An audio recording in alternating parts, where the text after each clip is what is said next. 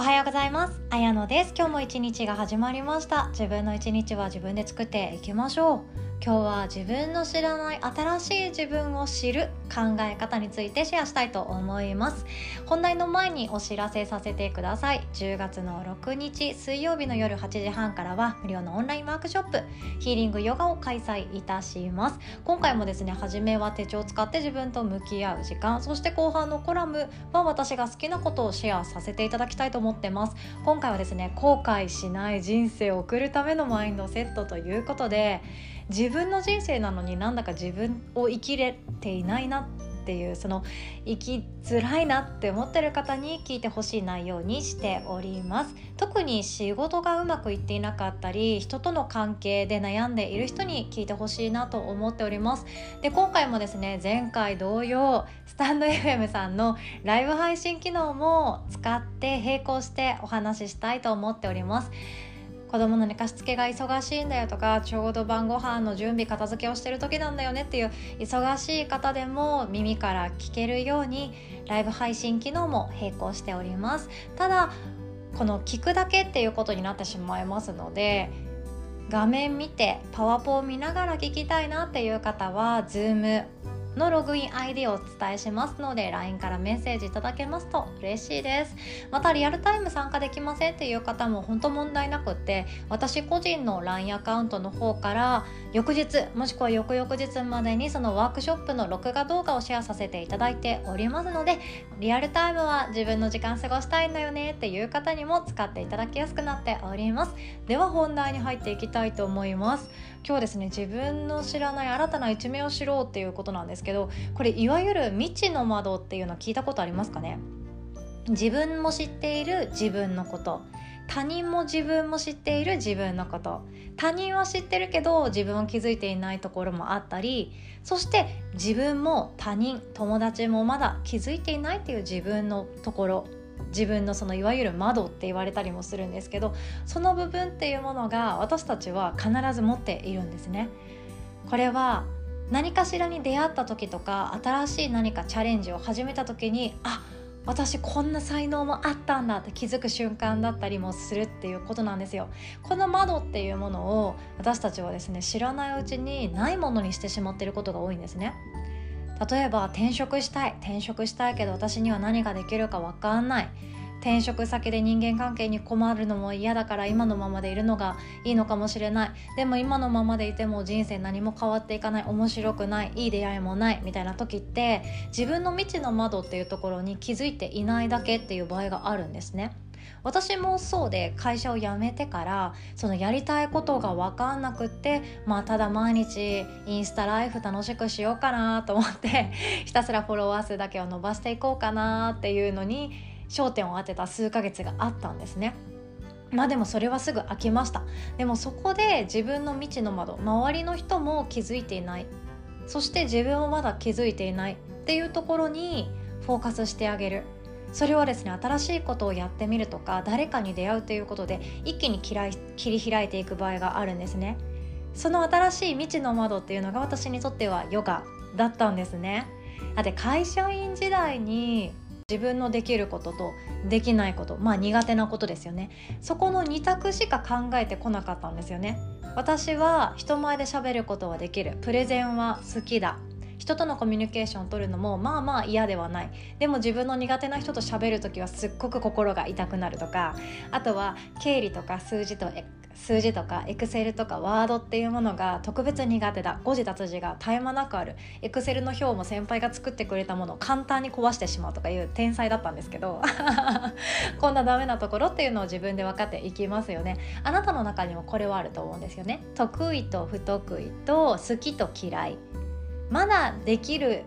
まだできる人と比べてできる方。や苦手だっていうこと。いろんなものがあると思います。これは周りの人もそう思っていたり自分もそう思っていることがほとんどなんですね。周りの先輩たちも私のことは話すことはできても何かワードとかエクセルをさせるっていうのはこいつちょっと危険だから見張っとけみたいな感じだったわけなんですよね。そんな感じになっているかもしれないです。そんな私が会社を転職するとか辞めるっていう時にこの未知の窓を自分で探ろうとしていなかったからすごく不安だったんだなって思うんですよね。この未知の窓って毎日毎日の積み重ねの中で知るタイミングって実はなかなかないんですね。毎日同じような毎日まあこれは実は全然違う毎日がやってきてるんですけどいわゆる当たり前の穏やかな日常昨日と似たような今日を送っている状態だったら昨日と比べてできることとか得意なことっていうのもそんなにあんまり変わらないんですね。そうですよね。いきなり「あやのちゃんフィギュアスケートめっちゃ得意だったんだ」みたいなことになんないし そんなことなんですよね。なのでいきなりガラリとは変わらないです。で未知の窓っていうものに今日は気づいてほしいなと思ってシェアさせていただいているんですけどこの未知の窓未知の窓周りの人もまだ気づいていない。自分自身もまだ知らない。その得意好き。できる。楽にできる。っていうこと。ここを見つけていく手段はですね一番シンプルな考え方っていうのはですねなぜっていうのを掘り起こしていくと未知の窓に出会える瞬間が待っています。これは本当ちょっと私の持論も入ってしまっているんですけどなぜ？なんでそれを好きなのか？なぜそれをするのか？なぜそれが好き好んで優先させてやっているのか。っていうのを考えたことありますか？めちゃくちゃシンプルな行動とか人間関係もそうなんですけどなぜそういう人が好きなの？なぜそういう人が苦手なの？から始まりなぜそれだったら休日の時間を使ってやるの？とかなぜ早起きしてまでそれをやるの？とかなぜその番組が好きなの？っていうものを掘り起こしていくと新しい自分に出会える瞬間が待っているはずなんですね。例えば私だったら会社の中でもほとんどそのできるできないとかで悩んだり怒られるダメな自分って自己嫌悪みたいなことってよくあったんですけど一番悩んだのが人間関係なんですね。なんであの人はこういう態度を取るんだろうとか何であの人と私はうまくいかないんだろう同じプロジェクトをやってもうまくなんかイライラしちゃうんだろうとか違和感感じちゃうんだろうとかそういうことばっかり気にしていたんですね。本当だったら先輩たちからしたら早くエクセルの式覚えなさいみたいな。早くワードのとワードとエクセルの使い方マスターしてくださいみたいな。そんな感じだったと思うんですけど私が毎日考えていたことっていうのは人間関係だったんですね。でもこれって人によると思いません？人間関係についてそんなに気にしないっていう人もいるんですよ。多分私の音声を聞いてくださってる方は周りの人よりも対人関係が気になっていたりどうやったら自分って維持楽になっていくんだろうというのを周りの人よりも考えている方が多いと思うんですよね。でも周り見渡してみてください。全員が全員そうじゃないですよね。人間関係とか相手にどう思われるかとか少々きつい言い方をしたところで好かれたいとか嫌われたいとかそんなことを思っているのではなくてどうやったら利益を上げられるだろうとかどうやったら定時に変えられ変えることができるだろうとかどうやったら恋愛うまくいくだろうっていうそのいろんなことを考えている人もめちゃくちゃ多いわけなんですよ。なので自分が対人関係とか人間関係に興味があるっていうのは特別だったりもするんですね。みんな同じ悩み持ってんじゃねって思う瞬間あると思うんですよね。私もそうだったんですね。なんでみんなそんなに悩んでないの？このことについてって思うんですけどそれは自分は特別なんだと思っていいんですよ。なぜ人間関係にこだわるのかっていうのを考えていきます。じゃあなぜ？なぜ？なぜなの？って思うと思うんですよね。それは自問自答していてほしいんですけどこのワーク私の中で続けていくと例えばちっちゃい頃に自分が楽しいとか幸せだって感じる瞬間と悲しいどこにも行きたくない家にずっといたいっって思う波があるんですけどそれは部活がうまくいかないとか勉強ができないとかじゃなくて友達と喧嘩したとか喧嘩していなくってもなんか陰口を言われている気がする。っていうそのなんとなくっ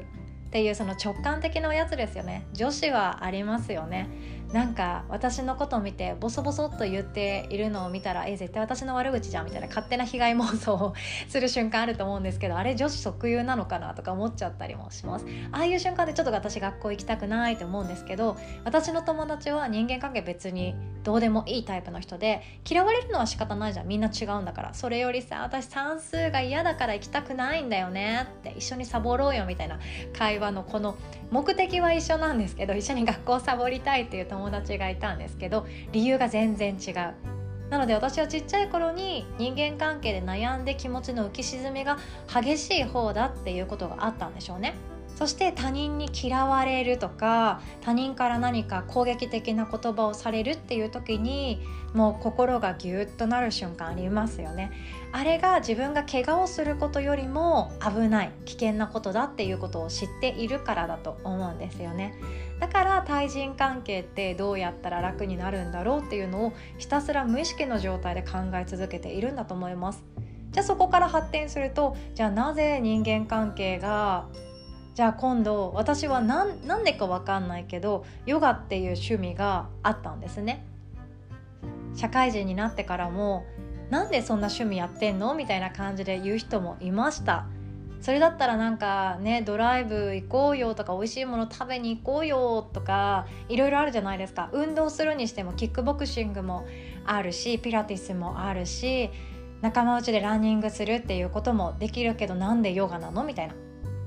そのなぜっていうのを掘り起こしていくとあそっかだから私はヨガが好きなんだっていう新しい自分の一部を知ることができます。他にもいろいろなぜっていうのを使えるんですよ。自分が好き好んで YouTube の動画とかテレビ番組とか見てると思うんですけどそれってみんながみんな一緒じゃないですよね。統計的にやっぱり面白いって万人受けするものとかみんな大好きこの人みたいな人の YouTube のチャンネルっていうのは見る傾向にあると思うんですけどきっと一人一人自分のアカウントを覗いた時に登録しているチャンネルってみんな違うと思うんですよね。これが個性なわけなんですよ。じゃあなぜその番組が好きですか？なぜそのチャンネルが好きですか？っていうのを掘り起こしてみてください自分の新しい一面がまた覗いていきますよ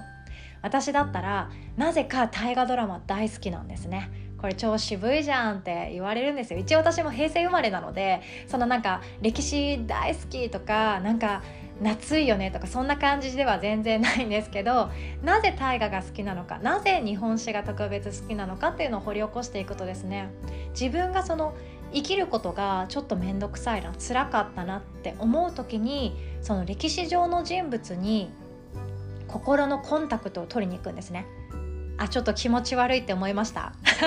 もうそれはもう仕方ないです。受け止めます。そう歴史上の偉人とかドラマの中の話の人とかに心の中で会いに行くとあそっか私は今戦争もない平和な時代に生きてるのにこのくらい辛いことで嘆いてちゃダメだよなとか例えば江戸時代とかの偉人今だったら渋沢栄一やってますよね。ああいう人たちに心の中でちょっとあの妄想してですね。私があの時代に生まれていたら私は今のヨガインストラクターっていう仕事多分できてなかったよなとか対人関係で悩む以前に上とかで悩んでそうだよなとかいろんなあ私って恵まれてるんだということに気づけたりするんですね。でもっと昔で言うと本当にあの家とかも粗末だったじゃないですか。日本って本当アジアだなって思う時代もありましたよねえこんなとこで住んでんの？藁と木だけじゃんとか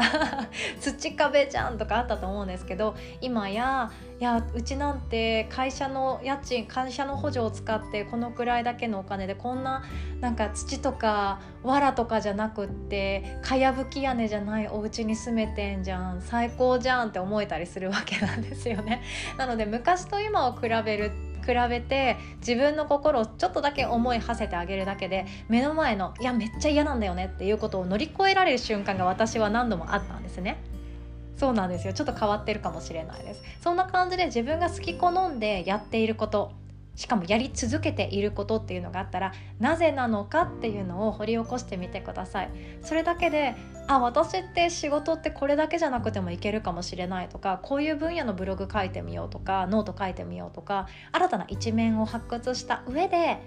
自分がなぜ好きなのかっていうのを追求していくと自分の新たな発見が待っています。未知の窓をどんどんどんどん拡大していきましょう。これが人生の面白いところだと思っています。ということで今日も最後までお聴きくださりいつも本当にありがとうございます。お互い素敵な一日を作っていきましょう。おしまい。